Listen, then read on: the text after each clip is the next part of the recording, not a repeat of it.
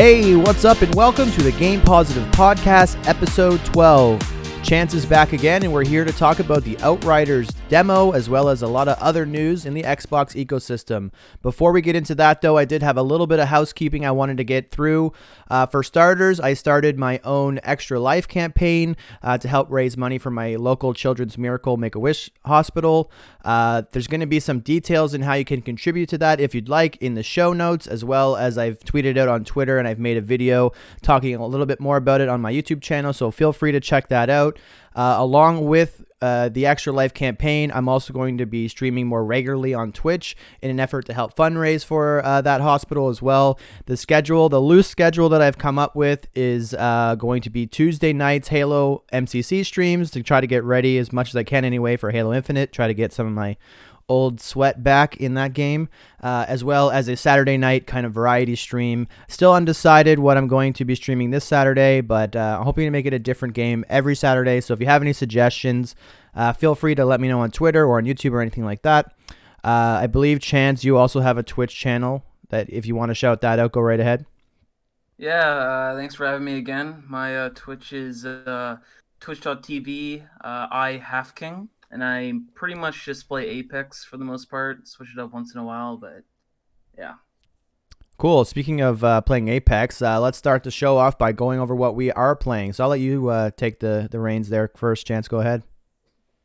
All right. Well, yeah, as per usual, I'm always playing Apex. I'll never not be playing Apex. Um, I've actually been playing a lot of Super Smash Bros. Ultimate for Switch. My uh, roommate has a Switch, so I've been playing a lot of that. Nice. That game is pretty awesome, uh, for sure. And uh, I don't know if uh, how many people are like me, but uh, I'm a huge Godzilla fan. And uh, with the new movie coming out, I wanted to go back to the old games. So I've been playing a lot of uh, Godzilla Save the Earth, which is definitely the best Godzilla game, and it came out in 2004, surprisingly enough. There's one in like 2014 for PlayStation, but based on the reviews I've seen, it's it's not the greatest. So if you ever want to play a Godzilla game, and uh, definitely play Godzilla Save the Earth. But it, yeah, that's what I've been playing. Is that for original Xbox or 360? I don't think I've ever played that. It's for original Xbox, and it's kind of like a brawler with like okay. like a dozen and a half different Godzilla monsters, and it's it's it's surprisingly technical for what you'd expect from a Godzilla game, but it's it's really well done for when it was created, ahead of its time, in my opinion is it compatible on 360 or are you literally playing on an OG Xbox? It is compatible with 360. Um, that's what I'm playing it on. That's why I uh, I uh, okay. messaged you the other day looking for a 360 yeah. controller, and I ended up ordering one. Oh, but, oh, nice. yeah, so I, I feel like I recommend that. Oh yeah, I feel like I heard of a Godzilla game called War of the Monsters. Uh, for some reason, that sounds familiar. I don't know if I heard of that one, but I'll definitely. I wonder if is it like available for sale like digitally, like one of like like on 360? I know sometimes you can buy, or do you have the um, disc? I have the disc version, but okay. I'm not sure if it's available for 360 on its marketplace or yeah. whatnot. Um, you'd probably have to maybe go on like GG or something to find mm-hmm. it. I don't know, but uh, I've always had mine, so it's right. Yeah, those are sometimes pretty rare. I mean, I don't know much about that game, but I know games that are like licensed, uh, they often will go out of print because like the license for the game has was only for a certain amount of time. Uh, like I know, like before Marvel Spider-Man, for example, like Activision made a bunch of Spider-Man games, uh, that was like multi-platform, and they also made like uh, not Activision specifically, but they made like a Captain America game and like an Iron Man game and a Hulk game, and all those games because the license uh, agreement's over, they were removed from digital sales and uh, they were removed from store shelves, obviously because they're older.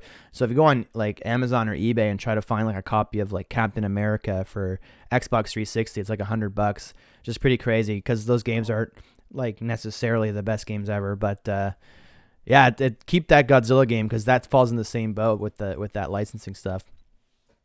Oh. Uh, as far as what I'm playing, uh, I'm actually I'm starting to wind down a little bit, but I went through another World of Warcraft addiction phase. Uh, I was playing with my buddy from work, uh, Shadowlands. Um, just trying to grind through the PvP ranks in that game as well as get through the raid and playing uh, Halo MCC competitively on Tuesdays. Uh, first stream for Extra Life was actually last Tuesday, so I'm looking to do that every Tuesday. Um, would be awesome, uh, honestly, to play customs uh, with people in the community or just anyone really. Uh, I'm gonna potentially go on like Halo Waypoint and try to like round up some some players as well because solo queue isn't uh, it's really fun. Don't get me wrong because it's still Halo, but sometimes you can get into some really lopsided games, which is not uh, not as fun. Uh, also, I've been playing Diablo on Xbox. I wanted to uh, to play through that game with a controller to see how that plays because I have a feeling we'll talk about it more in the news, but I have a feeling that I'm going to be playing more Diablo on my Xbox eventually, potentially. And also, uh, I as of last night, I've been playing the Outriders demo, which we'll talk about a lot more in today's main topic. So, moving on from that, let's start uh, with the news like we usually do. First up, there is a slew of new titles heading to Game Pass in February. Uh, some really good ones, actually. We'll go through those here. I don't know if you've played any of these, Chance, but uh, there's Elite Dangerous, which is a kind of a space sim game. Uh, it, there is combat involved, but it's more about just living in this massive world. The world in that game is actually, uh, if I'm correct, if I remember correctly, it's actually one to one in terms of the the size of the game world versus our actual uh, Milky Way galaxy, which is insane. Obviously, a lot of it's procedurally generated, but it does literally take forever to fly anywhere in that game, uh, and it's all based around either like being a trader, being a miner, being like a pirate and, and attacking other players and stealing their shit and stuff like that. Uh, I never really got into it, but uh, it does have a really kind of dedicated community. And it's something that I definitely will check out when it uh, arrives on Game Pass. Uh, next up, we have Killer Queen Black, which is a former arcade game, actually. It was a very popular arcade game. Um, recent arcade game actually. It's not common that you see new arcade games show up, but this one originated as arcades, I think in the early 2010s. Um, very rare to find one, but they just ate like all the quarters. It's essentially like a multiplayer uh, kind of battler game where you either play as a queen bee.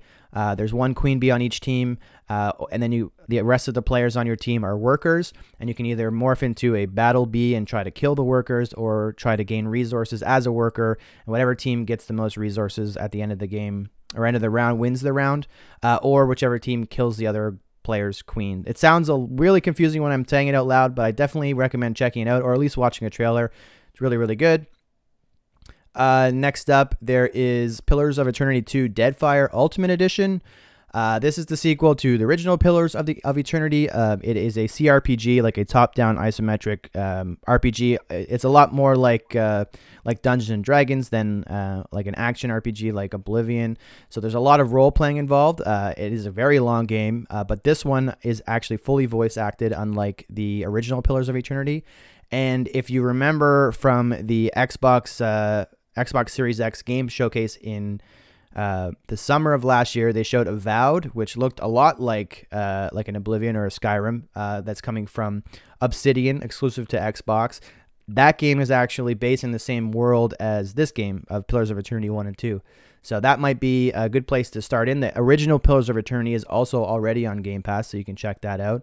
Uh, Wreckfest, I haven't really played m- this game at all, but I do know that it's mo- it's like a kind of a destruction derby um, style, like combat racer almost. But I honestly haven't uh, haven't seen much or played much of this game. It's definitely something I'll be checking out as I check out pretty much everything that comes to Game Pass. Um, Dirt 5 is also coming, which is a rally racing game that actually has a full like story campaign with like Troy Baker as a voice actor, which is pretty cool. Super Hot Mind Control Delete is an expansion to the phenomenal Super Hot. And Chance, I'll let you talk about the last game because I know this is one that you've played that I haven't really played. Yeah, so the last game is Code Vein coming to PC. Um, it's a RPG. It's it's based off of the Dark Souls games, and uh, it's I think I talked about it before in the last uh, the last podcast, but it's uh it's really well done. It's based off of like it's influenced by anime, I should say, and uh, it's a really nice story to it. Uh, it has nice complex controls and beautiful environments, and uh, I definitely recommend playing it for sure. Yeah, because it actually was. It's already on Game Pass for consoles, right? And now it's this is just it coming yeah. to PC. So yeah, yeah, so if you have a PC, you'll probably get a little bit better performance.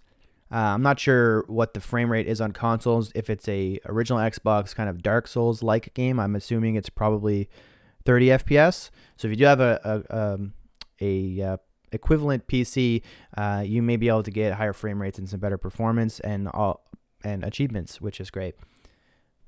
Uh, and that's it for the Game Pass titles coming in February. We are recording this pretty late in February, honestly, so there's probably another set of games set to be revealed in March, along with some other things that we'll talk about in a little bit.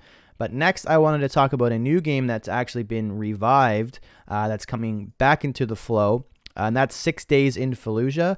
This is a game I actually remember reading about in like the original Xbox magazine. I try to dig through my uh, my storage to try to find the exact magazine, but I still haven't found it yet because I do have like a stack of them somewhere. It's essentially a game that's based around the conflict, uh, the recent military conflict that was in uh, the city of Fallujah. Uh, in I think it's Iraq. It's it's overseas anyway. It's part of kind of the the war that that sparked after 9/11 and uh, it was it, they essentially hired like military like uh, soldiers to kind of co- or consult in the direction of the game and it was meant to be like very visceral very true to life very graphic and uh, to a lot of people very inappropriate because of how close it was to release with the terror attack that happened on 9-11 so the game was actually fully complete and then uh, shelved before it launched because of those concerns and now it's being resurrected by uh, Highwire Studios, a studio that is uh, headed by uh, Jaime Griesemer and Marty O'Donnell uh, of Halo fame. So they're going to be reviving this game uh, and bringing it back, which is awesome. And they still have that same accuracy. They have the same uh, military consultants. Uh, so it should be uh, interesting to say the least. I'm excited just because uh, Highwire's involved. Like Marty O'Donnell, I think is the best composer in gaming history. Um, just listen to any Halo soundtrack, and you'll know why. So yeah, it's pretty crazy that this is coming back after being like this was originally canceled. I think in early 2000. So I think it's over closing in on 10 years or more that uh, that it's been shelved. So it's interesting that it's coming back now. Yeah. So uh, did you uh, want to talk about uh, BlizzCon? Oh yes. So I'm a huge Blizzard fan. I don't think Chance plays a ton of Blizzard games, so I'll yeah. take this one over. BlizzCon. Well, before, before before you uh, talk, just before you get into it, I'm just gonna say my piece because it's very short, and then I'll let you get into it. Go ahead. So all I'm gonna say is that when it comes to uh, Blizzard games, like you said, I don't have a lot of experience. I did play the Overwatch beta, um, which that was a long time ago, and I did like it. but I, will probably play Overwatch 2 beta, which was one of the games revealed, and uh, uh, Diablo, Diablo 2 Resurrected, and Diablo 4. Um, those are also revealed with information. Never, I know Diablo is free to play until Sunday. Probably a game I might check out. Never got into it, but it looks super interesting. And that is all of my knowledge on Blizzard. yeah, so I definitely uh, am a much bigger uh, Blizzard fanboy. I really love all their games. In fact, when it comes to PC, like my entire PC basically revolves around Blizzard. Um, any other game I typically play on Xbox or PlayStation. But uh, yeah, so they did have BlizzCon. Uh, I think it was last week, and there was some pretty awesome reveals. Uh, like Chance had said, Overwatch 2 had uh, not as big of a presence as I thought uh, it would. It was actually revealed, I believe, at BlizzCon 2019, and uh, kind of has been silent ever since and they didn't really show anything on the main like the main showcase. It was all on panels that happened after the kind of opening ceremony. But they did reveal some information. They they showed some of the skill trees, which looked really good. Looked like there's going to be a lot more depth and a lot more RPG-ness, which is like classic Blizzard stuff, uh, in the next Overwatch, which is really cool. Uh, they revealed, like Chance had said, Diablo 2 Resurrected. It's a from the ground up remake of uh, Diablo 2 and the Lord of Destruction expansion. It's being made by uh, Vicarious Visions, the people that made uh, the Crash Bandicoot uh, remake, as well as the recent Tony Hawk remake. Both of those are fantastic remakes. So really excited to see this because Diablo 2 um, is one of like the kind of pinnacle games uh, in the history of gaming. Most a lot of people have played that. It's one of the most popular games from the late 90s, early 2000s and uh, there's a ton of fans centered around that.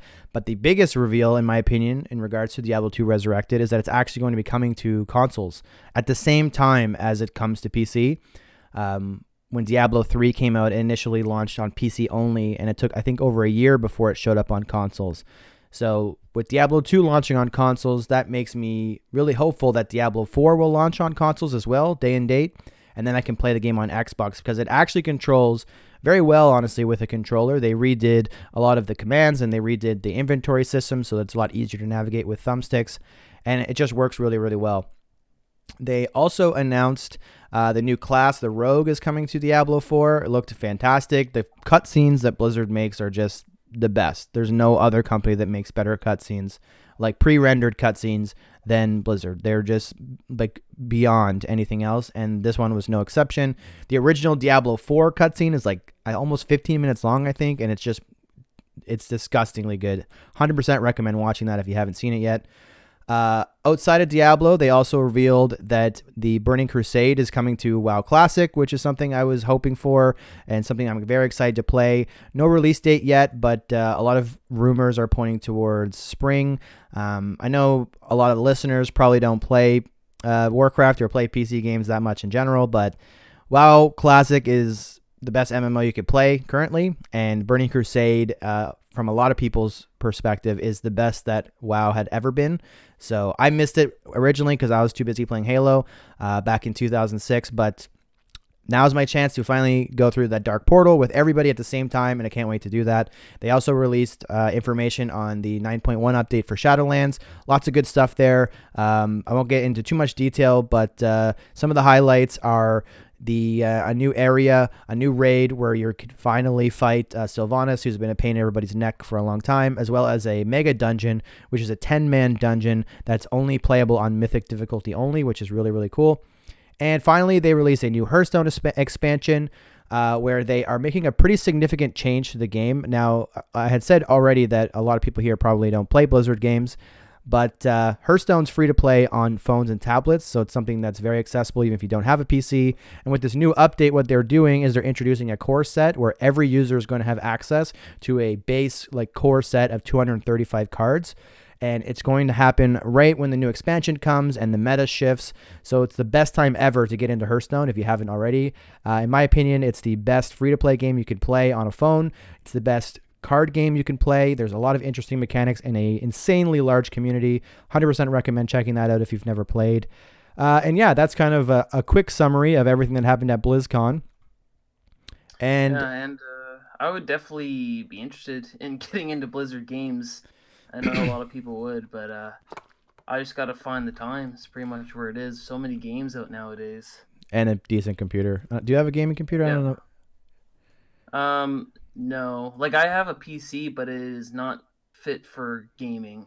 Let's just yeah. say that for now. It needs a lot of repairs and stuff. Okay, cool. Uh, well, Hearthstone's a really awesome gateway drug. Honestly, that's pretty much like the the cycle that I go through is like something interesting will happen in Hearthstone. It will be free. I'll hop in. I will see all the Warcraft characters and stuff in the cards, and it will just like trigger this impulse to play World of Warcraft. And then I resub to World of Warcraft, play it a lot, finally get burned out and want to go to something else. And then eventually Hearthstone will suck me back in because it's free and easy to play. And then the cycle just repeats itself. So best way to start, I think, is probably Hearthstone. Yeah, it looks interesting. One of my roommates, who's like a pro player, like he's like one of the best in the world for Dota 2. He also plays Hearthstone as well. And uh, oh, really? Jeez, yeah, I play Dota 2. I should play with him. He should teach you how to play. That game runs on a potato. You could probably run he, it. He's been trying to get me to play that game for a while, and I do plan. I, I plan on trying it at some point, probably soon. There's Maybe a. Could, make a team or I'm not even sure how it works exactly. Yeah, I'll warn you. Like so there's a guide uh, for new players called Welcome to Dota You Suck by Purge. And it's like the best guide to, to read as a new player. And I also warn you that you pretty much have to play like 200 games before you go from being like absolutely terrible to being like okay at best. And each game is like an hour long. So that's like 200 hours. So it takes a lot of work to get good at that game. It has an extremely high skill cap but it is extremely yeah, fun. I've probably have over a thousand hours played in Dota 2. He's explained like some of the like high tier rank strategies that go along with the game, and uh, yeah, it definitely take quite a few hours. Yeah, they have a tournament every year called the International, and it's the highest uh, prize pool of any esport in the world. It had like the the the prize pool in the international is bigger than uh, Wimbledon and the PGA Tour combined. Well, that's pretty mind blowing when you think about it. Yeah, it's pretty Um, awesome. Anyways, uh, we'll stop talking about PC for the rest of the podcast, I swear. Uh, next up in the news is some really, really awesome news for Series X owners. Um, they had talked about this leading up to the console's launch, but it was a feature that uh, got delayed and didn't quite make the launch. But it's here now, at least uh, in a smaller, a small sample size, and that is the uh, backwards compatible FB- FPS boost. Um, now, I know a lot of you that have Series X probably have games that were on the original Xbox One, and now they run at higher frame rates on the Series X. But that is because the developers of those games up until now actually went in and made changes and pushed the changes and released patches and updates for the console. What FPS Boost is in this context is this has nothing to do with the developers. This is all based on a machine learning algorithm that's developed by Microsoft, and Microsoft themselves are actually able to go in and release small small patches to these games without any developers needing to invest any money, time, development, QA, etc., and just raise the performance of games pretty significantly. So the games that they have revealed so far to be part of this program are Watch Dogs 2, Sniper Elite 4, Far Cry 4, uh, Super Lucky's Tale, and UFC 4. Uh, I personally have played Watch Dogs 2, Sniper Elite 4, and Far Cry 4 after the update. I recorded some footage as well. I may end up making kind of a quick comparison video so you can kind of see the performance.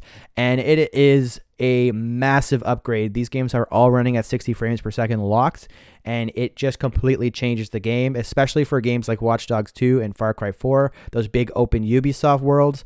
Having them run at high frame rates like 60 frames per second is a game changer because on the original Xbox, these games didn't even like hit a solid 30 FPS. A lot of times with these huge open worlds, especially ones from Ubisoft and like ones from Bethesda, for example, uh, those are typically hovering between like 25, 26, 27 frames. They're constantly fluctuating and dropping slightly. Makes it feel a little bit jaggy. Don't get me wrong, the games are awesome, but having that extra performance is a huge incentive to go back and play them, and that's exactly what I've been doing. I don't know. Did you get to check out any of these games, Chance? Uh, so I tried Super Lucky's Tale with my girlfriend just to show her it for like five minutes, and that's about it. that game actually uh, runs at 120 frames per second, up from 30. which is ridiculous. Yeah. Like that's pretty crazy. So I probably won't try it again, but it would be super cool and uh, a nice, fun, like kid-like game for maybe a younger brother. Get them into that. When it comes to all the other games, I have not. Actually, I tried Far Cry 4. I'm lying. I did try Far Cry 4, which was also really good. So I might go back and. Did that go to 60 frames? You said.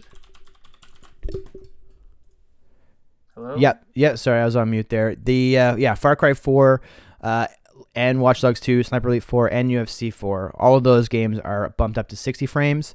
Uh, Super Lucky's Tale is 120. The so far, at least uh, with these games anyway, the only thing that's changing is the frame rate. Um, the resolution, I, like this is just speculation, but I I think the resolution changes are more dev dependent. Like the developer hacks to actually update the assets in the game for them because the assets are what they are. Uh, how this technology works in very layman's terms is essentially uh, it tricks the the system into thinking that it had already rendered a frame and then it will instead render a second frame. So if it's supposed to be 30 frames per second, when it renders that frame, it's waiting that extra second to render the next frame, but it's thinking that it didn't render it, so it renders a second frame instead. And the the power of the Series X is able to kind of compensate where the original Xbox would be not able to hit that frame rate. So that's a very loose, kind of very layman's way to explain it. There's a lot more uh, uh, technicalities in there than just that. But yeah, right now it's I think limited to just increasing the frame rate and the resolutions. I think are what they are. But there are other AI algorithms that, that exist out there that haven't been implemented yet. Uh, probably because there's still issues with them, but they can algorithmically change the resolution and increase texture resolution. So we'll see if that comes down in the future. But right now it's limited to frame rate. Yeah. So, uh, question for you: What is a game you'd like to see boosted in a future pa- pa- patch? Um, the first thing that came to mind comes to mind for me is Assassin's Creed Odyssey. Um, for starters, like almost half of the games that are already there are Ubisoft games, so I think that there's a high probability that we could see that. Uh, I love Assassin's Creed. Like I have a, like a wall of stat- Assassin's Creed statues uh, in my room right now, right next to me. Um, I purchased Assassin's Creed Odyssey, the gold edition, so I have all of these, the season pass and all that stuff, all the DLC, which seemed to be pretty awesome. Like one of the DLCs or two of them, I think it's a two-parter. You end up going to Atlantis, which is like amazing. But uh, I at that point, like when that game came out, I was uh, I had recently upgraded my computer, so a lot of the games I was playing via Game Pass on my computer were running at 60 frames, and I was just frankly sick uh, and tired of 30 frames. And like I had said earlier, Assassin's Creed Odyssey, uh, being a big giant like high res, it's like almost 4K, I believe, on One X. Uh, Ubisoft open world game, it wasn't even 30 FPS. It was like 25 ish, 26, 27. So, like, it was a pretty choppy and really, after playing so many games at higher frame rates on my PC, it was just really hard to commit to playing such a huge open world at 30 frames per second. I know that sounds a little snobby, um, but uh, I mean, it is what it is. Like, I just was like really, really waiting for Series X. And honestly, the last two years before Series X, I didn't really finish many games on my Xbox for that reason. So I would love to see Assassin's Creed Odyssey get bumped up uh, to 60 frames per second because I could just go and probably take 100 hours to beat all the content in that game. I have the Steelbook, I have everything I need to get going. I just need that update to 60 FPS. What about you? What, what game would you pick? So, for starters, I would like to say Assassin's Creed Odyssey is amazing. I played the mess out that game for a long time which is weird because I never actually got that much into Valhalla, not as much as I wanted to. So I'm definitely gonna have to go back to that. Um, yeah, me um, too. Yeah. So uh, the games I want, it's kind of like a wish list kind of thing. I want games like Mortal Kombat 11, uh, Injustice 2, uh, Dragon Ball Xenoverse 2 to be like like fighting games like that to be like 120, which is probably unrealistic. But I mean, I think Mortal Kombat 11 cool. is updated recently. Oh, I think oh, they recently pushed the update. Uh, this wasn't wasn't through this program, but uh, it was just from NetherRealm. They like updated the game um, when the second or Kombat Pack 2 came out. Oh, okay. Oh. Yeah, so I think that might have been last month, maybe, or I can't remember. It was relatively recent though, but apparently, yeah, it does run at 4K 60 now on uh, Series X. Last time I played Mortal Kombat was like probably in October, so definitely have some catching up to do with that. Did you play the new campaign? I heard I, I never got to play that yet. I was thinking about buying it honestly just to play that.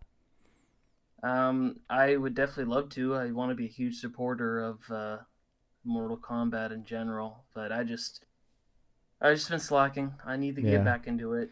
Um, Slightly off topic. Awesome. Yeah yeah, sorry, slightly off topic. I just want to give a quick shout out to the absolutely ridiculously amazing Mortal Kombat movie trailer that came out like last week or the week before. Man, it's like I'm a huge fan of Mortal Kombat, especially the movies. That was like something that me and my cousin when we were kids watched like literally every day.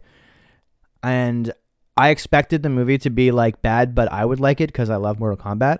The movie looks amazing, regardless of how much of a Mortal Kombat fan you are.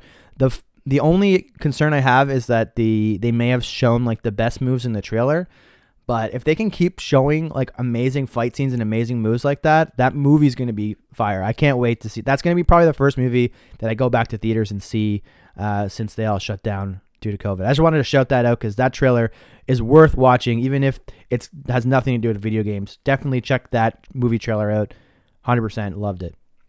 Yeah, did you see that thing I shared where uh, I think it was one of the uh, developers who was talking about like how some people don't realize that it's people who make the games and put all their hard work and sweat into making them. And he's saying he spent like five months away from his family creating this uh, this trailer and the movie for Mortal Kombat and like editing it, and the response like put him in tears that uh, they got from that.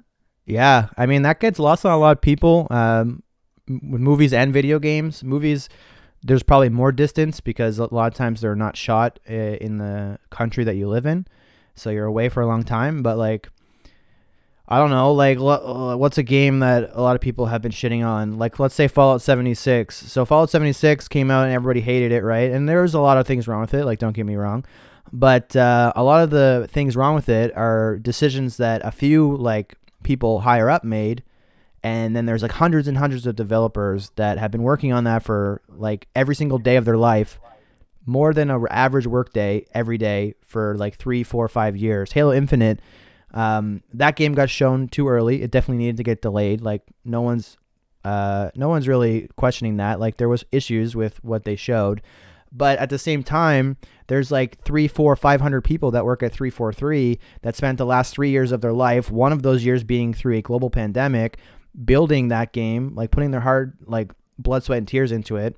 And then when they think that um, it's finally going to be over and they can go back to some semblance of normalcy, because I guarantee you the last year and a half has been like super crunched. Like they're not working eight hour shifts, right? They're working probably like 10, 12 hour shifts and on weekends to get this done. And they think the end is coming and it's going to launch and then it gets delayed for another year. So it's another whole year of the same stuff. Like they, these people work so hard on these things. And I think that, um, a lot of a lot more respect needs to go uh, to those developers. When you finish a game, watch the credits, please. I I absolutely agree. Um, so talk about Fall Guys. Um, Fall. Guys is coming to Xbox finally. Yeah, so I don't know if you know what Fall Guys is. It actually launched on PS Plus and was it's been exclusive to PlayStation uh, ever since. It came out last summer, I believe. It's uh, probably the most interesting take on a battle royale you'll ever see. It plays kind of like a, I don't know, 80s game show almost, where you play these little pudgy guys and you have to run through an obstacle course at the same time as 60 other people. And then if you, it, like the, the first 30 people to get to the end go to the next round, and there's a bunch of different courses and a bunch of different game modes that will pop up through every round, and last man standing wins. Uh, it's extremely fun. It's hilarious. Like if you, especially if you're playing in a group. Uh, it did kind of die off a little bit in terms of its uh, like um, I guess uh, audience on Twitch, if that's a metric that you care about. But uh, I've been playing it on my PS5, and you'll find games instantly. There's definitely a huge community, and it's just going to grow even more because it's also coming to Nintendo Switch. So yeah, I've seen a yeah, I've seen some gameplay a lot. some of the YouTubers I watch have played it. It looks pretty fun. Um, yeah, really entertaining. Yeah, I definitely I recommend know, checking it out. I don't know if you've seen, but it looks like uh, Halo has hinted towards a battle royale for the next Halo game, Halo Infinite. I don't know if you've seen. Yeah, that. I mean that's been rumored for a while. Um, I don't know. I'm kind of mixed on that. Like can a battle royale work in Halo? 100%, absolutely. I have no doubt in my mind that you could take the Halo sandbox and create an amazing battle royale out of that. But my only concern is that um, it will be at the expense of uh, other aspects of Halo. So if they launch Halo and it has an amazing arena multiplayer, an amazing campaign, and an amazing big team battle with lots of maps and a really great sandbox, and also a battle royale, that's a 10 out of 10 for me. Like 100% do it. But if they have to kind of maybe, I don't know, like not launch with as many multiplayer maps, maybe add more Forge than like than real maps, like quote real maps, Forge maps are real maps, but you know what I mean. Or like maybe they don't have big team battle at launch or maybe the campaign is like 10 hours shorter, five hours shorter, even one hour shorter. Like, you know what I mean? If they have to t- take from those core things that everybody expects and what Halo really needs to have to facilitate creating this mode, then I'm 100% against it. But if they can launch with all the stuff we expect and then have this as like the cherry on top, 100% down. What I think, if they're gonna add battle royale, what I think they're gonna do is they're gonna launch Halo as you know we've expected with the campaign multiplayer and Forge, and then battle royale might get announced for a later time. I think they might go that route if they're gonna do it. The thing is, is that like I don't know how long ago it was um, when we first started, you know, speculating around Halo having battle royale. They literally quoted the only BR we're interested in is battle rifle which is kind of like okay, so Halo is not doing battle royale, but here we are. Yeah, I saw that as well. Uh, and I mean, it could very well be that at the time, like when they tweeted that, that there wasn't plans for that. But uh, going back to what you said, like what, it coming later, like as DLC or like as an update, um, yeah, that makes sense too. If they aren't going to be able to ship everything at once, they definitely need to make sure that the core modes are what launches and that Battle Royale is uh, the future DLC. They shouldn't make like they shouldn't launch with Battle Royale and then have like Big Team Battle or Firefight come as DLC, right? Yeah, like the core Halo experience needs to be there at launch because they really need to nail this game at launch. and uh, for all those who don't know how they hinted at it, they uh, made a post on I'm not sure a platform if it was Twitter or Facebook, pretty much showing a picture of the Halo ring with the ODST drop pods, and then Okay. the caption the caption was uh, uh, the hottest of drops. And when you play battle royales, you do like like hot drops is landing somewhere where there's going to be a large population of players. Right. So that was that was the tease. But uh, yeah. it's just speculation at this point. I could be wrong. I could just be like misremembering this, but I think there was like a candy bar, like a maybe Butterfinger, that had like a contest, and like in the terms they mentioned something about battle royale as well. But I could be completely just 100 percent wrong on that. I have to double check and look that up. Yeah. So, um, Bethesda, Bethesda, Bethesda. Bethesda. sorry. yeah, Yeah. So the there is some news surrounding Bethesda actually. Um, as everybody knows, I think in November or like October or something like that. I can't remember when, but in the fall, uh, Microsoft announced their intent to acquire Bethesda. a lot of people like just assume like Microsoft buys Bethesda, like that's kind of the headline, and I don't blame you for assuming that. But if you dig deeper, uh, it actually has to go through a significant amount of uh, regulations across the world because Bethesda they have studios in Canada, they have studios in America, they have studios in the UK. So all of the regulatory boards in all of those countries have to evaluate and uh, confirm that acquisition before it can just happen, like because of monopoly laws and stuff like that.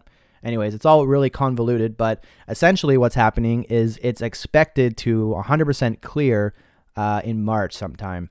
And then it will be official, and Microsoft will be able to actually talk about it. Because you might also notice that since they announced their quote intent to acquire Bethesda, they haven't really talked about it too much outside of that original kind of Zoom call that they had with uh, Pete Hines and uh, and Todd.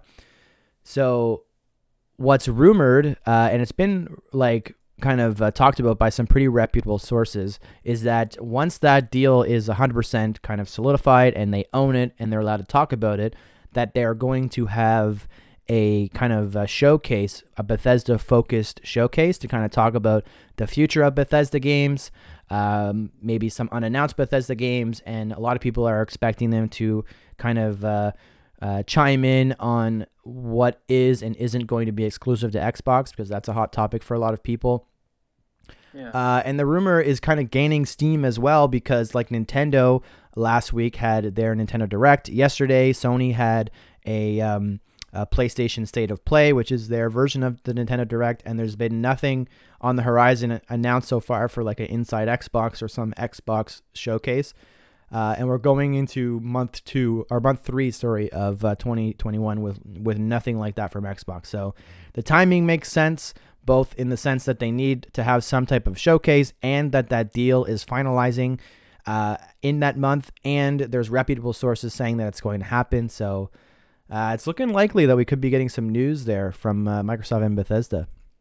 Well, fingers crossed. Uh, so when it comes to Bethesda news, like what game are you looking forward to the most coming from Bethesda? Uh, We well, the, the one at the top of the list for most people is going to be Starfield. Um, Yeah. My take on that, like a lot of people that, or at least a lot of things that I've seen, re- anyways, is people are saying like, oh, like Starfield is probably like a 2022 game. The the Elder Scrolls is probably like 2020 never game. Like that game is so far away.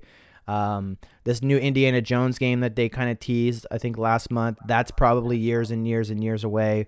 Like there's nothing down the coming down the pipe, right? uh, because we haven't heard anything really. But uh, with Starfield specifically, I'm pretty sure that they revealed that game in 2018 at E3. Uh, typically, you don't reveal a game, even if it's a if it's even if it's a sequel to like a well-established IP, uh, especially a brand new IP like Starfield. You don't reveal a game before you start developing it. Like, there's no chance. Even like like Elder Scrolls, like it's get like before Elder Scrolls was announced, everybody knew that eventually they would make a new Elder Scrolls. Like they wouldn't just not make one. Before Halo Infinite was announced, you knew that the, Microsoft was going to make another Halo game, right? Yeah. Uh, but but even though Microsoft knows that, and we knew that, and Bethesda knows that, etc., they still don't announce them until a lot of things are kind of solidified, right? So they wouldn't just announce Starfield and show us the title and show us the splash screen or whatever if they had done nothing yet to make the game. Typically, you want the game and its kind of direction to be solidified before you announce it because who knows, you may have a massive change in direction, you might have a title change, etc. You want to make sure that things are relatively locked down, and for that to happen, it has to be relatively far along, like at least like say a year or so into development before you announce it. So, with that logic, you would think that in 2018, Starfield was probably at the very least between six months and a year into development, right? We're in 2021 now, so that's like three years of development for uh, at at least three years of development for Starfield. Um, the average turnaround time for a Bethesda game is approximately three years. Morrowind came out in 2001. Oblivion came out in 2005. Uh, Fallout came out in 2008. Skyrim came out in 2011. Fallout uh, 4 came out, I believe, in 2015 or 14, around three to four years, right? And then uh, Fallout 76 came out in 2017 or 18. I think 18. So like three years ish. So assuming that's all true, we're right around the time when uh, we can expect. Like I, I personally believe like cut to the chase, I personally believe that Starfield is coming out within the next 12 months. So if that's the case, then there's probably a lot of stuff they can show us with that game in terms of trailers and gameplay and demos and stuff like that. Uh, because at this point we have seen nothing. So I think that's my most anticipated. The other one I'll quickly mention is uh, Machine Games, the people that made all the Wolfenstein games. Wolfenstein, uh, the new Colossus, uh, came out, I believe, in 2017, approximately three ish, three, three, four years ago, something like that. Uh, I know there was a seat like a kind of expansion to that, uh, Wolfenstein New Blood, but that was actually developed by Arcane. So, um, Machine Games has been working on something that we don't know about for at least three years. Um, we know that they are making an Indiana Jones game. So either they and and remember what I said earlier you don't announce a game unless you are pretty well into development and you have a pretty good idea that this this game is going to come out. It is going to happen because like you don't want to announce a game and then cancel it, obviously. So yeah, if Machine sure. Games hasn't been doing anything for three years that we know of, and then we do know now that they are going to at some point release a Indiana Jones game, then logic points to that Indiana Jones game being what they have been working on for like the last two three years. So that game also should have be far along enough where there is at least like a trailer or a demo or like some type of gameplay uh, showcase that we can expect. So those are the two that I'm really looking forward to uh, if this showcase does happen because I think that both those games are closer to launching than people think and uh, at least far along enough where they can have a pretty good showing at a at a potential Bethesda Xbox showcase.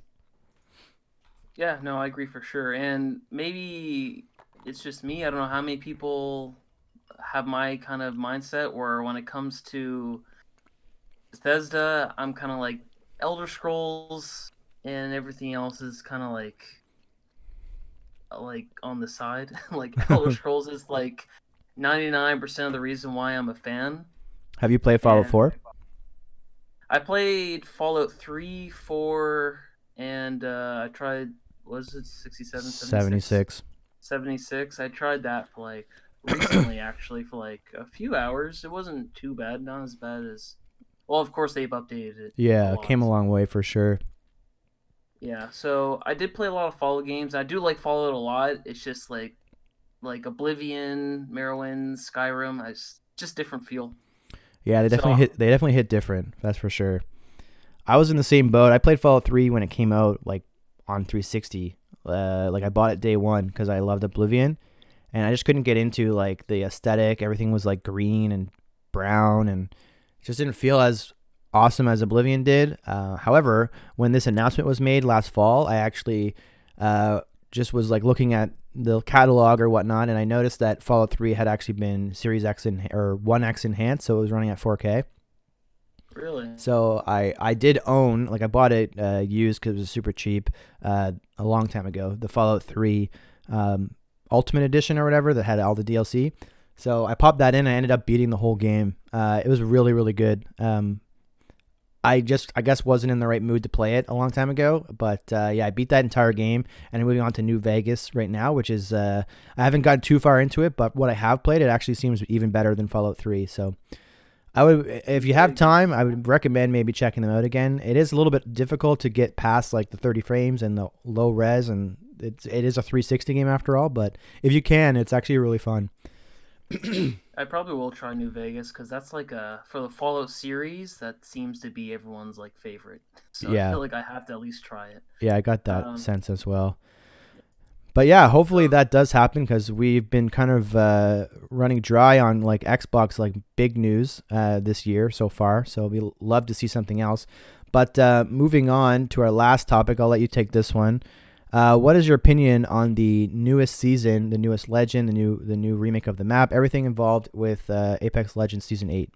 Because I know you've had a lot of time to to play uh, a ton of it.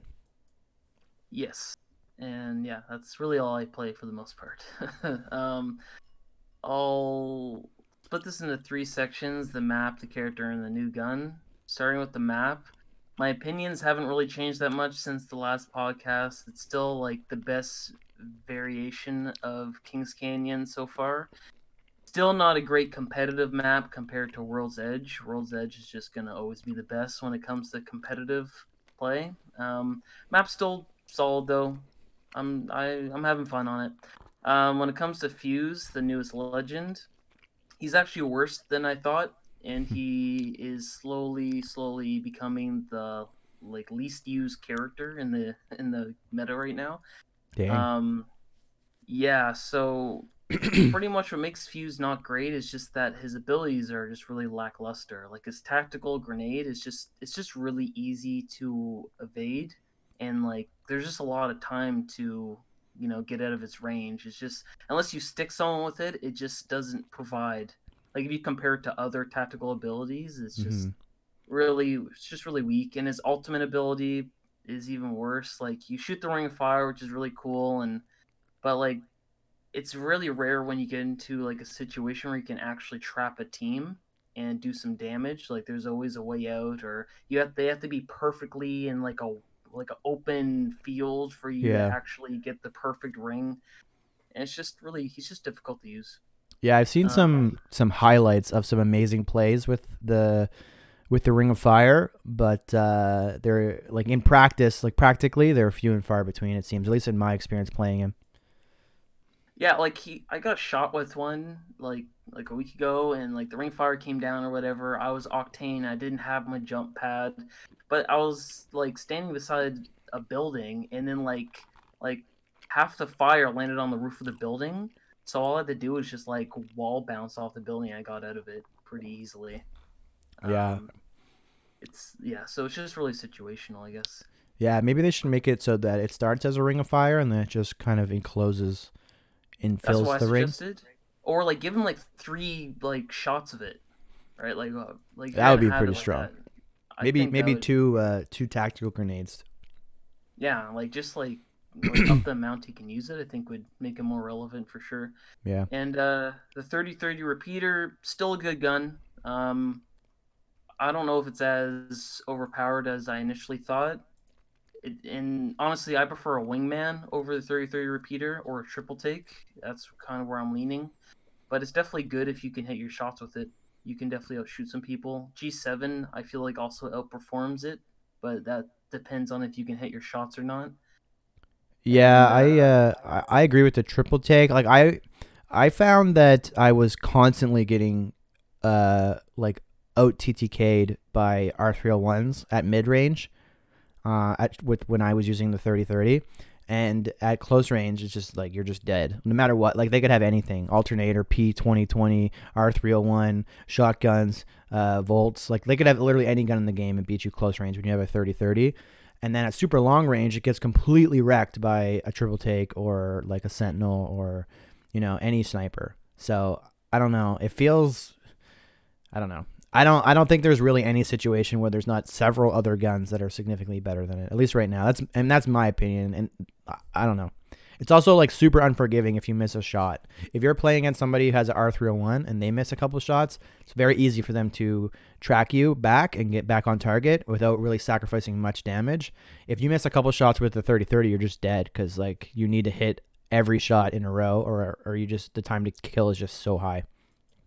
I think the way to play is kind of like the Mastiff. You just like you take a shot, take cover, poke up, take a shot, take cover, kind of thing, which does hinder the TTK of the weapon a lot and gives Mhm. the your opponent time to like hide or heal or whatever. So, I mean, some people I've seen streamers use it brilliantly. I, it just depends. I just don't think it's a gun for everyone. And yeah, you've made a lot of valid points towards it as well. Cool. And uh, in, in conclusion, for season eight, um, I think it's better than season six and season five, and that's really about it. It's kind of like mediocre. It's not, you know, it is what it is. But the game is free, so you can check it out yourself for free with no really any risk. So I definitely recommend doing that because it's still the best battle royale you can play right now, in my Oh. opinion. Oh yeah, don't get me wrong. It's still like amazing. Like everything about the game is amazing, and it's free. So why not try it? Yeah. Well, we're kind of over time already, so let's get to the main topics. we can at least talk about Outriders before uh, we have to run. Um, so yeah, the Outriders demo was released yesterday, uh, along with a massive outage in Xbox Live, which is not a great combination.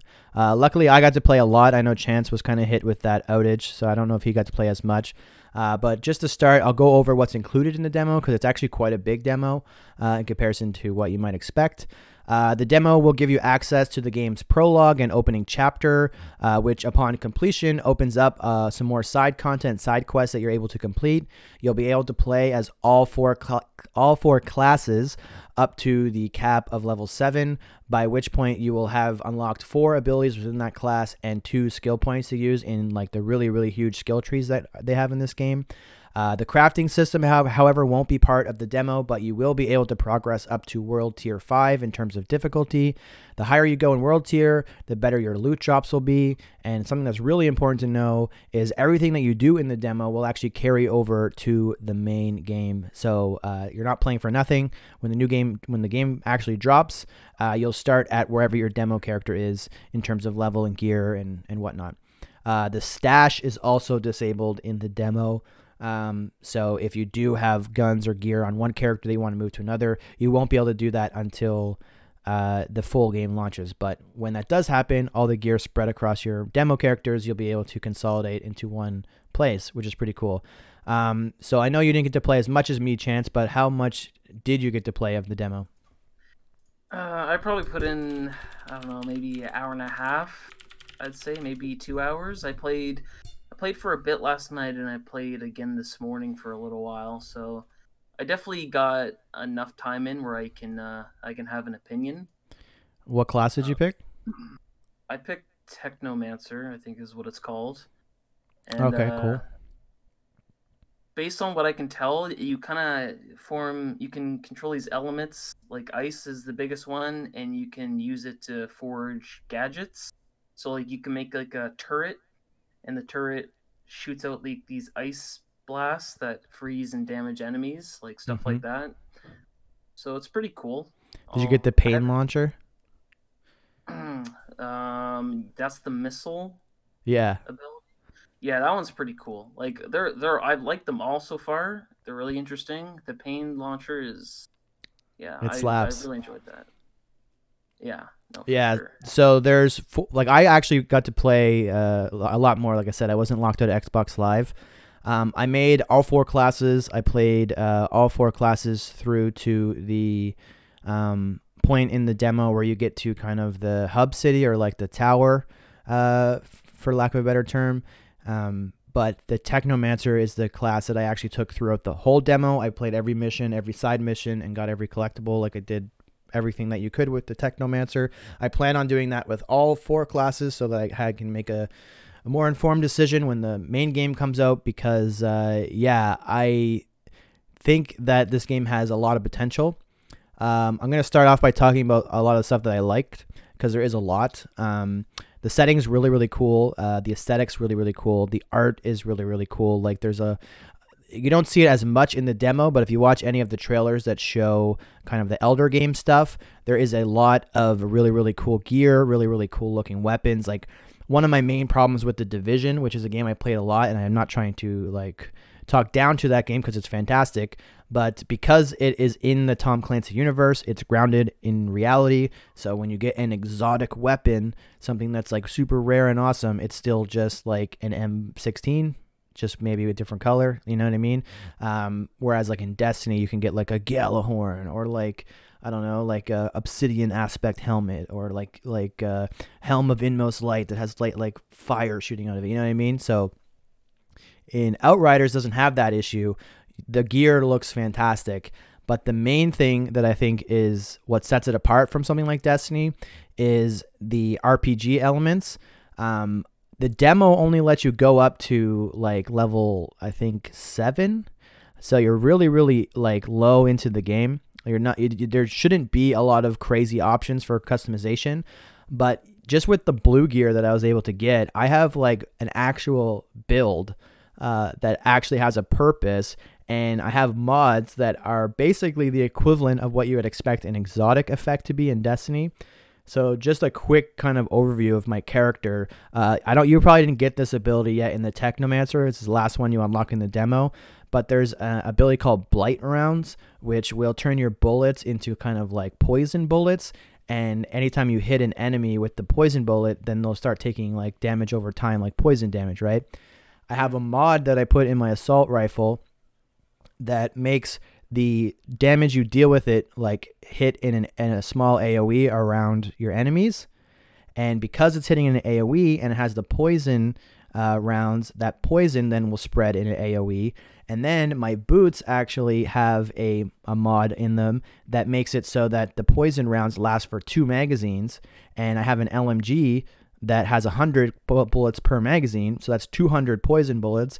And my chest piece has a mod in it that makes it so if uh, an enemy, do- like as soon as your poison uh, bullets run out, so as soon as I shoot two clips worth of uh, poison bullets, all of the damage that the poison did is 40% of that is is uh, given as healing to me and all of my teammates.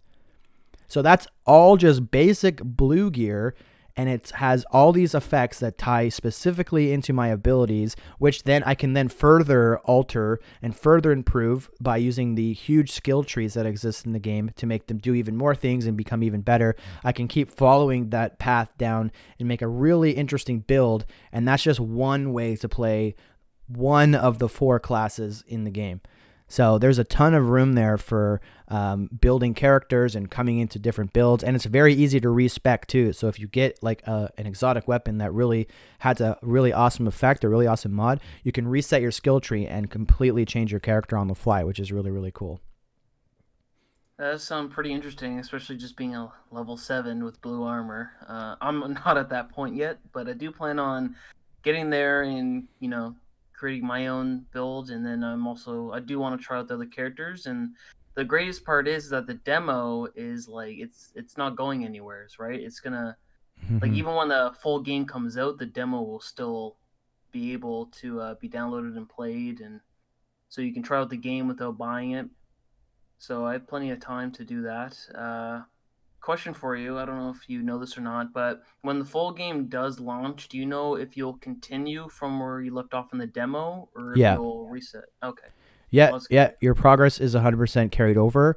Um, with all the characters you can make in the demo, you can make four, I think, one for every class. And what's really cool is there's like a, you know, that tutorial part that you did where like you first spawn on the planet, a bunch of stuff happens, and then you get to the point where you choose a class.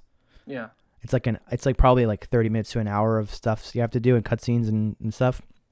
Mm. When you make a second character, you can actually just choose your class and skip that part, so you don't have to constantly replay it. That's how I was able to kind of get all four characters made in one night Yeah, uh, and check them out. to hear.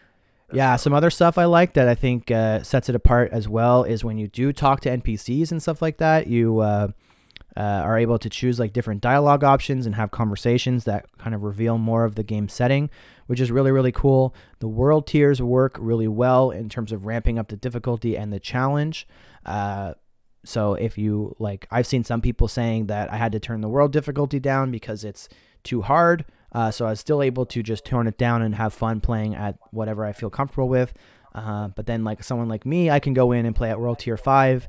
And because my build was actually working really, really well, uh, I was able to just solo World Tier 5 at level 7 um, pretty easily because of just how powerful my gear worked together.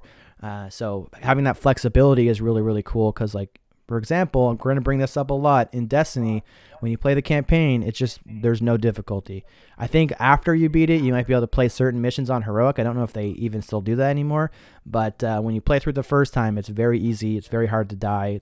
It's just like mindless almost. Whereas this, if you choose to, you can up the difficulty and also up the rewards, which is a really awesome mechanic. And I think it goes all the way up to like world tier like 15 or something. It goes really high.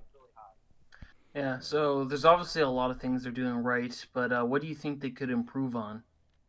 Uh, yeah. So there's some things I noticed. Like one thing that you'll notice right away is the cutscenes. I believe are actually running at 30 frames per second for some reason, even though the game's at 60. So the cutscenes are very janky, uh, or they feel janky because of that. Um, there's also a lot of kind of rough edges I found. Um, like for example, uh, like I had a quest where I had to uh, go into this cave and when I accept the quest, I have to load into the area where the cave is. So there's a load screen, and I have to walk to this bridge that I can't walk across because the bridge is a load screen.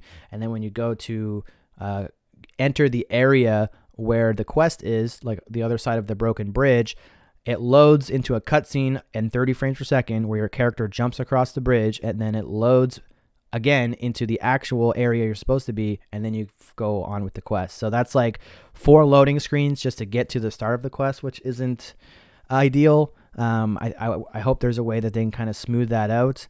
Um, but yeah i mean oh i also found some issues with the cover system uh, there's a bunch of times where i was trying to cover i was mashing a and just wasn't working um, which is was frustrating there's nothing like I think the core of the game is is very good. I just I'm hoping that the demo build is like an older build and a lot of that stuff's going to get fixed because it is coming out really soon. I think it's like end of March.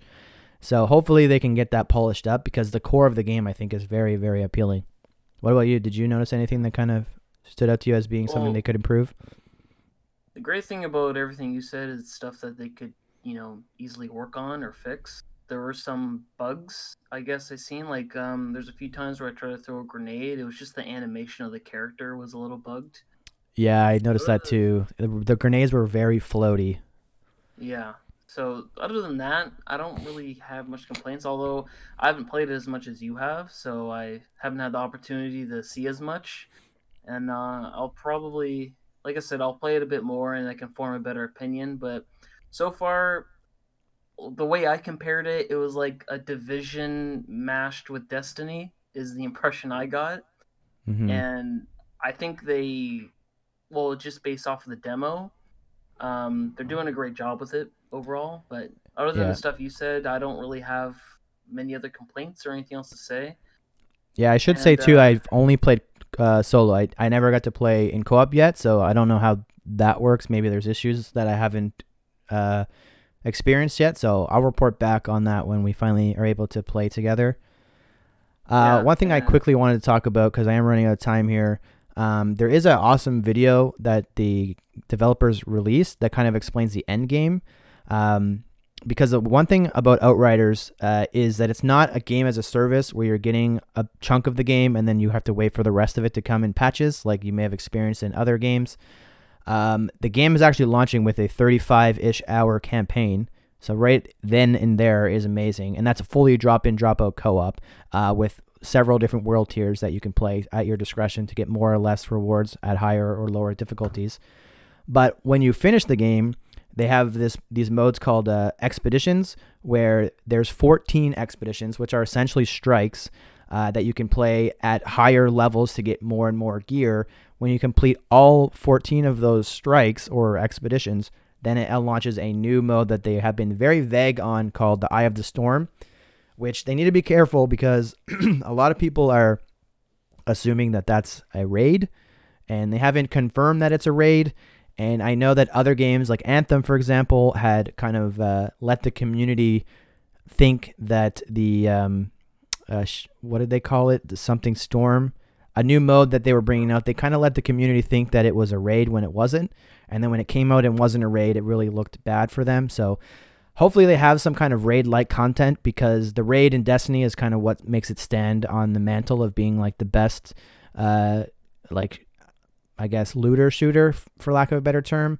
Uh, those modes are incredible, and hopefully there's something like that with uh, with Outriders. But it does uh, look really awesome. The fact that the campaign is so long and so meaty. There's lots of dialogue and choice for conversation to build the world. There's lots of interesting ways that you can build the characters. The four different classes are very unique and have huge skill trees. With I think they said there's like uh, 160 something different mods that all interact with the different characters. Like there's character specific mods and then there's generic mods, and they all work together to create like hundreds of different types of builds. So it's going to be really interesting to see how that works, along with legendaries and stuff like that.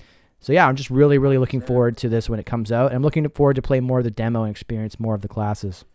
And finally, the last thing I wanted to talk about in regards to Outriders is kind of the elephant in the room, and that is how it compares to Destiny. I know I've kind of mentioned Destiny a little bit already, but I wanted to take a, a little bit of this segment just to strictly compare them because, I mean, even though it is slightly or somewhat of a different game, uh, you can tell that they're definitely going uh, in a slightly different uh, direction than Destiny. But uh, they are both sci fi looter shooters, so they are inevitably going to be constantly compared to one another. Myself and both me and Chance have, have probably, I, I personally have over a thousand hours in Destiny 1 and Destiny 2. I'm sure chances close, if not more. Like we've played a ton of Destiny, so I think that we are pretty well versed in that game, and I think that it uh, we are able to kind of give you some uh, uh, comparisons that make sense. Um, like we're in the same clan. We've done on the all the raids together. At least uh, most of all the raids in Destiny One and most of the raids in Destiny Two. Uh, we've seen all the content except for the stuff that's happened in the last few years or last year or so for me. So we have a good idea uh, of Destiny and how it works and everything that is involved with that. And we have also played this demo, so we can kind of uh, we have a basis basically for a comparison. I've been kind of uh, rambling here, but anyways, let's jump into it. So, go ahead. Oh yeah, I was gonna say first huge difference is the Outriders is strictly a PvE game. There's no PvP element, at least at launch, at least right now. They, I believe, they've even stated that they don't have plans for that, at least in the in the near future. So uh, that's a huge change. Obviously, Destiny has a pretty big PvP community around Trials and around the Crucible. Um, I mean, if you're a PvP player, that's obviously like really bad. But if you're a PvE player, or if you're okay with there not being a PvP mode, uh, there is actually some some pretty good benefits that you can get from that. Uh, the biggest one being that Bungie doesn't have to, or should Bungie, People Can Fly, the developers of Outriders, they don't have to balance PVE uh, in a way that won't break PvP. So they're able to go completely crazy with the abilities, which even early on in the demo, you you can tell they are. Uh, the abilities are all extremely overpowered, uh, but they don't have to worry about that breaking PvP because there is no PvP. Uh, that was the point I was actually going to make. Um, with it only being PVE, they don't have to worry about any of that, which is definitely a great benefit. Obviously, having that competitive nature, or not having that, I should say, um, definitely going to affect some people. But I think if you're really into the you know looter shooter kind of games, it's not really it's not really that big of a drawback, at least for me anyway. Mm-hmm. And honestly, there is still ways that you can compete um, kind of passively with people. Like again, if you watch the endgame video, they talk about those expeditions and the expeditions. Um, the faster you complete them, because they are timed, uh, you actually can gain more and more rewards. Uh, and the faster you complete it is going to be completely based on what modifiers are on, what types of enemies are in that particular um, expedition, and what your build and team composition is. So, theory crafting, creating awesome builds or effective builds and effective team compositions will lead to faster completion times. And if they can kind of have those in a leaderboard, then that's a, a way where you can kind of compete in a PvE setting. So it's not completely uncompetitive, but there is no like way to actually shoot and kill other players. Um, so take that for what it is. I don't think PvP needs to be in every game. I wouldn't want uh, Bungie to necessarily remove PvP from Destiny. I'm happy it's there, but that doesn't necessarily mean, for me anyway, that um, Outriders is dead on arrival because there is no PvP. So take that for what you will, but that is probably at the onset the biggest difference between the two. One also difference that I noticed uh, with the gameplay in particular is that in Outriders, uh, your abilities are on a cooldown, just like uh, Destiny. But in Destiny, your abilities are your class ability. This is Destiny 2, which is relatively minor, like the Titan Wall, the Warlock Rift, and the and the, the Hunter uh, Dodge. Like you definitely use them, but they're not like completely changing game the game, right? They're kind of like uh, like a utility uh, ability. And then you have your grenade, which everyone has a grenade, and the grenades just do something slightly different, whether it's like an AoE or a sticky grenade or a grenade that has a damage over time that it leaves, but they're all still grenades. And then you have your super, which obviously is what separates the classes. But the main focus is on your guns, like a, like a Titan that has uh, the same gun as a hunter is going to play a very similar way to that hunter. Whereas in uh, Outriders, your your gameplay is kind of ability first, guns second. The guns are cool. They have awesome mods. You can get legendaries and stuff that guns that do different things. There's different types of guns, all the things you'd expect, like snipers, SMGs, shotguns, LMGs, ARs, etc. Uh, but what your main focus is is constantly using your abilities as much as you can. You have two main abilities that are on uh, left bumper and right bumper that are very impactful, and then you have an ultimate, which is even more impactful. So it's way more focused on using your abilities and way less focused on shooting, which and you can chime in on this if you've experienced this as well, Chance. But I noticed that the shooting, like the actual like how the shooting feels, it's not bad by any any stretch of the imagination. It's it's actually quite good, but it definitely doesn't feel as good of a shoot as a shooter specifically talking about guns here, as Destiny. However, the abilities feel really, really fun to use. Well, I feel like like with Destiny, especially since they got the 60 frames and then 120 competitively, um, it's more weapon based, and uh, I feel like this game, in comparison, is going to be a little more ability based because, like you said, they don't need to really worry about, you know, uh, balancing. And like obviously your weapons armor are going to make a huge difference as well.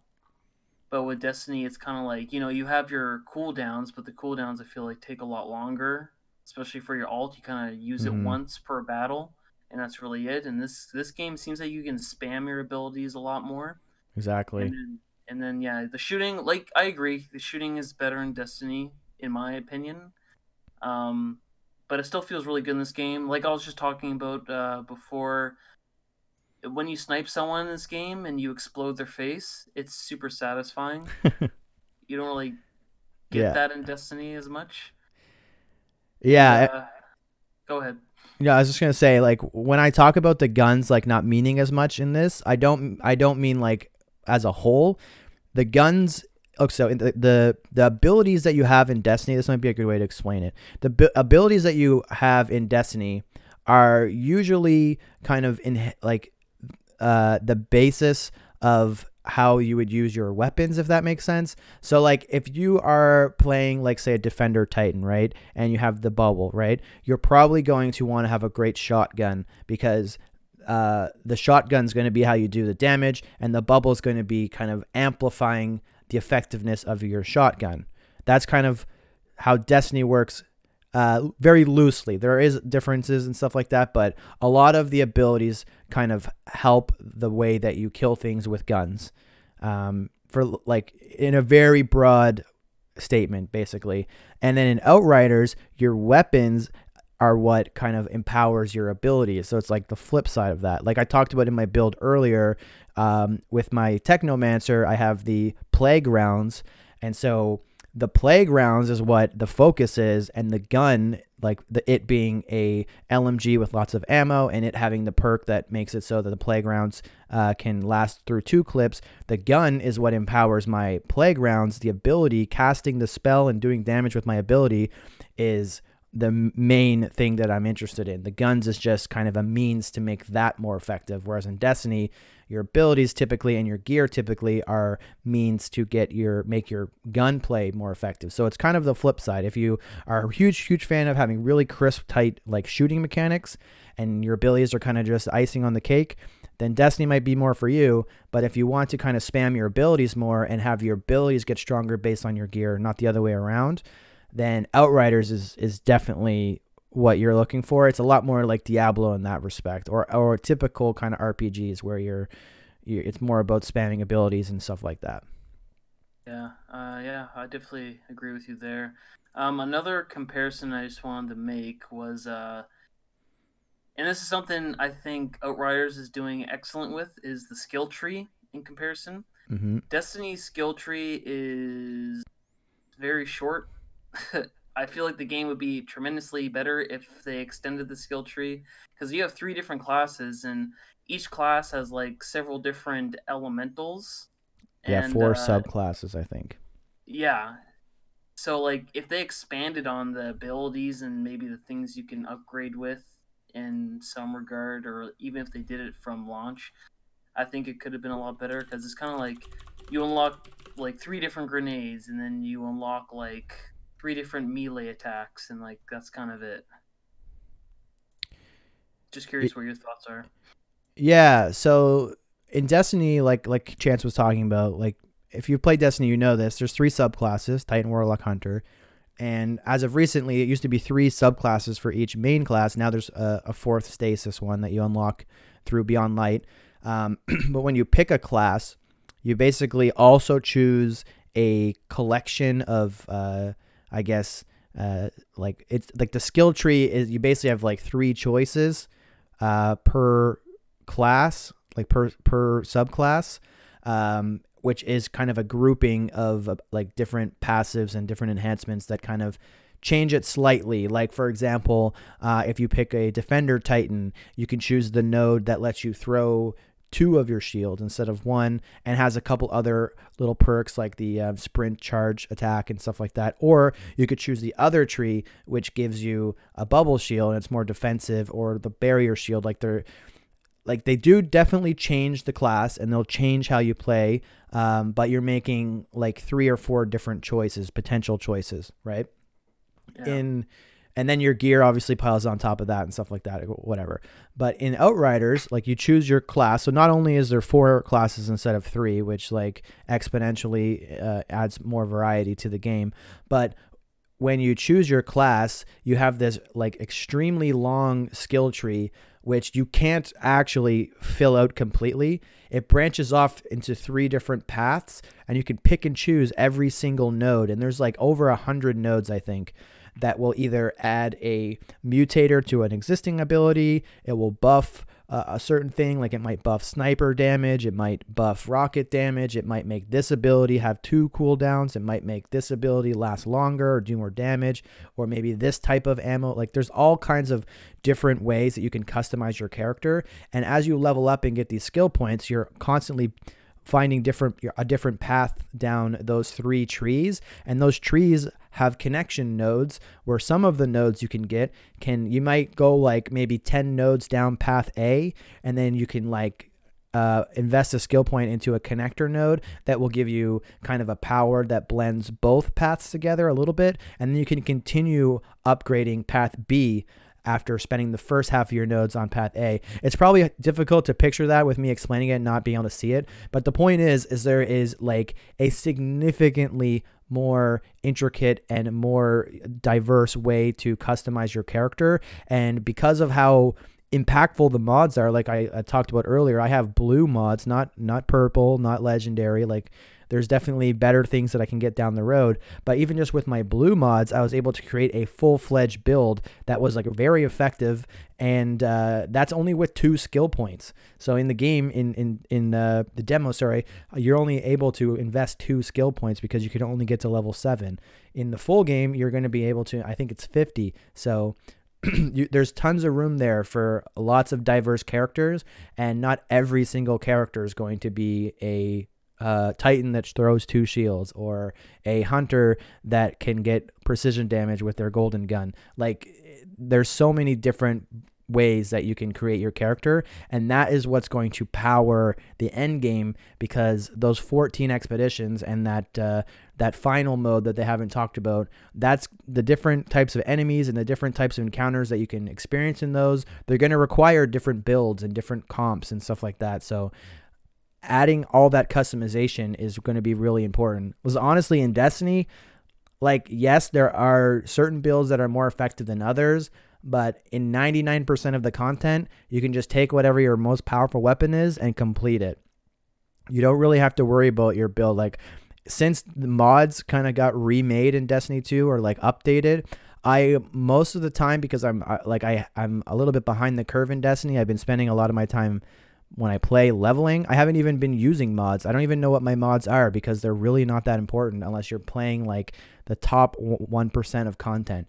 Uh, whereas in this game, it makes a huge difference. Even at level 7, playing at World Tier 5, I probably wouldn't be able to solo the content uh, at that level without having an effective build like I was able to create. So, huge, huge difference there in the character building, the RPG ness, uh, and customizing your character and, and, and your build and stuff like that.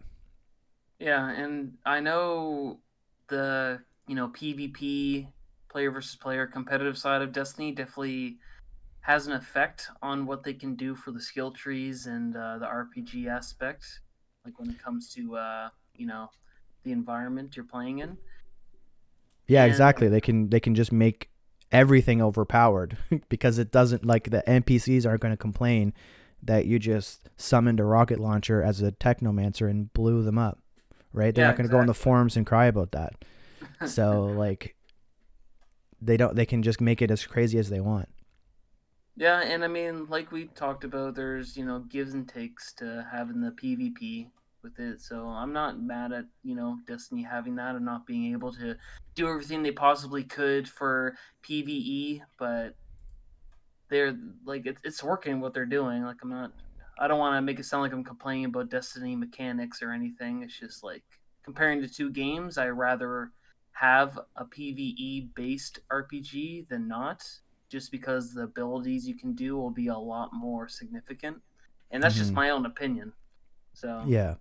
And one thing I kind of want to make clear too, because it kind of sounds like we're like bashing Destiny and praising this. Uh, we're comparing probably the most popular it's definitely the most popular new IP that came out of last gen. It's one. It's the most popular looter shooter ever. Um, it's technically it's it's significantly a better game right now than Outriders because we're talking about a demo, right? We're comparing a demo to Destiny, so I don't want it to appear like we're just bashing Destiny. Everything that we're talking to you about in Outriders is 100% just potential. We didn't play the full game yet. We don't know what it's going to be like. So we're just talking about what we've seen in the demo and what we think that could lead to in the full game and like Outriders' potential versus current Destiny. Right now, as it stands, Destiny's clearly the better game because it's actually out and you can play it, right? So I don't want to everyone to think, especially Destiny fans, to think that we're just completely bashing Destiny, because from what I understand, Destiny's in like one of the best places it's been in, in a long time. They released a new blog post that didn't quite make the cut for the news today. Uh, that really shapes the future of the game in a very good way, and a lot of people are very excited about that. So I don't want it to come off like I hate Destiny. I love Destiny. At like I said, two thousand plus hours combined in Destiny one and two, like I don't. Um, that's not what I'm trying to do. I just want to compare the two because I think it's an interesting comparison, and I think it's a comparison that most people that are interested in either game will make. Yeah, no, I I agree wholeheartedly. Is there any other uh, comparisons you? Uh, yeah, yeah. There's two more things I wanted to talk about, uh, and they're a little bit interconnected, uh, and that is like kind of uh, combat in both games and like your role in combat.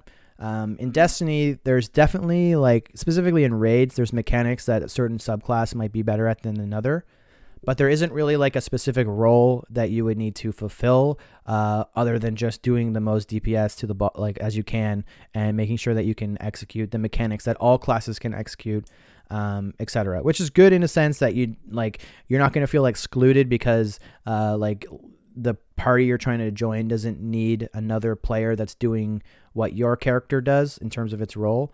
But it's also bad in the sense that uh, it it kind of removes some of the diversity in combat and what Outriders kind of seems to be doing is they have a little bit more defined combat roles. Uh, I talked a lot about the talent trees and the mods and stuff like that. Um, the three paths that are in the, the tech trees, uh, they seem to gear towards like a support role or a tanking role or a um, damage role um, in the game. And a lot of the uh, elite mobs and bosses and stuff like that have abilities that need to be interrupted and they have a like you can have characters that are very very tanky and can take a lot of pain and might need to take the aggro of the boss like like the devastator class for example uses the earth elementals abilities to kind of get like stone form skin to become like super powered armor or to have like super powered armor so it can take a lot more damage so there may be a scenario where you need a devastator to kind of armor up and become extremely tanky to take the aggro away from the technomancer who's in the back lines picking off the ads. Meanwhile, you have like a um, I forget the name of it, the uh, pyromancer. Uh, they can heal enemies a lot with their fl- their uh, flame damage. So you may have a pyromancer that has to keep the tank alive and make sure that the tank's constantly being healed. So there's like different roles and different uh, like scenarios that you have to uh, kind of account for. Uh, a little bit in the demo. Keep in mind the demo is like very low level stuff, which if they can expand on that in like higher world tiers and maybe in the end game content, I think that that would be really interesting to have those different combat roles because even early on in like the uh, the elites that you fight in the boss battles, like there's an elite in the game in one of the missions, I can't remember which one, where he has a a pretty pretty large health pool where you're not going to be able to burst him down. You're going to have to like reload a few times but he also has a spell that he can cast that will heal him to complete full health. So if you just sit there and just keep pumping bullets into him like you would a Destiny elite mob, you will never kill him, and eventually the ads will keep spawning. You'll die, right? Um, but what you have to do is when you see him casting that heal spell, you have to cast a spell of your own that will interrupt that heal. So there's kind of that that in it in and of itself is a mechanic that doesn't exist in all of Destiny until you get to raids where they start introducing more complex mechanics. Pretty much anything else up to that point, uh, in terms of elite mobs, I'm not talking about strike bosses because some of the newer ones have some minor mechanics, but all elite mobs that you can fight in the game up to raids, they're just you just shoot them as much as you can until they die, basically. So the fact that you have that type of mechanics in like level two of the game uh, really bodes well for what could potentially come in the future. And that's fighting one. Imagine having like three or four of those elites at the same time. Like, then it yeah. starts to get really, really interesting, right? Yeah, actually, your the point you made um, actually made me think of a time where uh, when we were fighting the first raid boss in Destiny, I forget his name. Which, uh, in Destiny One. Destiny Two. Calus. Uh, Yes. Yeah, yeah. The guy that's in that gold palace place. Yeah, Calus. yeah. So I remember Leviathan raid. When, yeah, when you play Destiny and do raid, you're you know you have six players, and I remember uh, two of us were warlocks, me and Kane, and just because of the situation you're in and how you face the boss, there's only one real effective way to play a warlock, and that was the void class. You can they're ultimately throw a nova bomb and it does chip damage after explodes, and then you put like a power rift that increases everyone's damage. That was the only way to really play the warlock effectively. So me and Kane both had to play the exact same role. So your point to this game, where it seems like they have a lot, you have a lot more options and a lot more roles you can play in different scenarios. I think is going to be pretty huge for the future of the game and how you play and feeling like you're, you know, you're you're playing a role in the fight that's significant. Yeah. And uh, yeah, that's that was really that. That's what I was thinking of when you're talking about that. Just like examples like that. Yeah, and like that, uh, in it, like that aspect of Destiny where like the warlock can throw a Nova Bomb and do damage over time while it's able to do other stuff. So the boss is constantly taking damage, and then it can make the rift that's going to empower all your teammates' damage. Like that stuff is really cool. Um, I think that's like something that Destiny needs to do more because I don't think stuff like that is as important anymore. Um, at least from what I've played, especially when you're outside of the raid in like strike content. Um, but the fact that there's just more variety in Outriders means that the potential for more of those different roles to like come up is higher. So they have to execute on that potential. Like, don't get me wrong, but they have the they're set up to be able to do that, which is like really really cool. One thing I'll also say too is uh, if you are someone who like know life's destiny or like Outriders, for example, once you do get to the point where you do everything, because it's not infinite content, right? Like you'll get to a point where you're max level on your character, blah blah blah. In Destiny, you would re-roll a hunter or a warlock, and I mean it's fun to level a character. It lets you kind of do the um, the weekly content uh, more than once, so you're kind of still getting rewarded for playing, uh, even after you've kind of completed everything for the week but because the emphasis of the gameplay revolves like heavily around the weapons and you're just transferring the same weapons the same like awesome weapons you have on your titan you'll transfer to your hunter or your warlock and then you'll play through on that character the you do have a new super and a new tactical mind you but because the gun is the focus, the experience feels very similar. Whereas in Outriders, if you level a Devastator up to max level and you play a tank or whatnot and you build it in a tanky way and you're using tank weapons like a shotgun or an LMG or something like that to design to hold aggro and your whole p- focus is to get like lots of armor, lots of health, etc. And then your alt character is a trickster who is focused on speed and teleporting and, and like burst damage that might use a sniper and a different weapon. You, you know what I mean? Your gameplay experience on your alt character, something that you you're gonna want to do if you run out of things to do on your main, is going to be a lot more varied and it's going to be a lot more fun to to replay some content on a different character. So yeah, that's no, another benefit that that that you might see in Outriders. Yeah, for sure. Cool. Well, uh, that's all I have to say about Outriders. I don't know if you have anything else that you wanted to uh, to talk about? Um, download the demo and play it. Yeah. If you need a partner, hit me up on Twitter, gamertag motion man. I'm gonna try like I said, I'm gonna try to level up all four classes, so I can definitely hop in and, and carry or get carried either way. Oh yeah, my uh, gamer tag is Quai Zero. Um, most people probably are not gonna know how to spell that, but I'll. Uh, I can put it in the show notes. Yeah, and cool. uh, yeah, just uh, send a message or an invite, and I'm definitely down to link up. Like I said, I haven't done co-op yet, so definitely want to do that. Cool.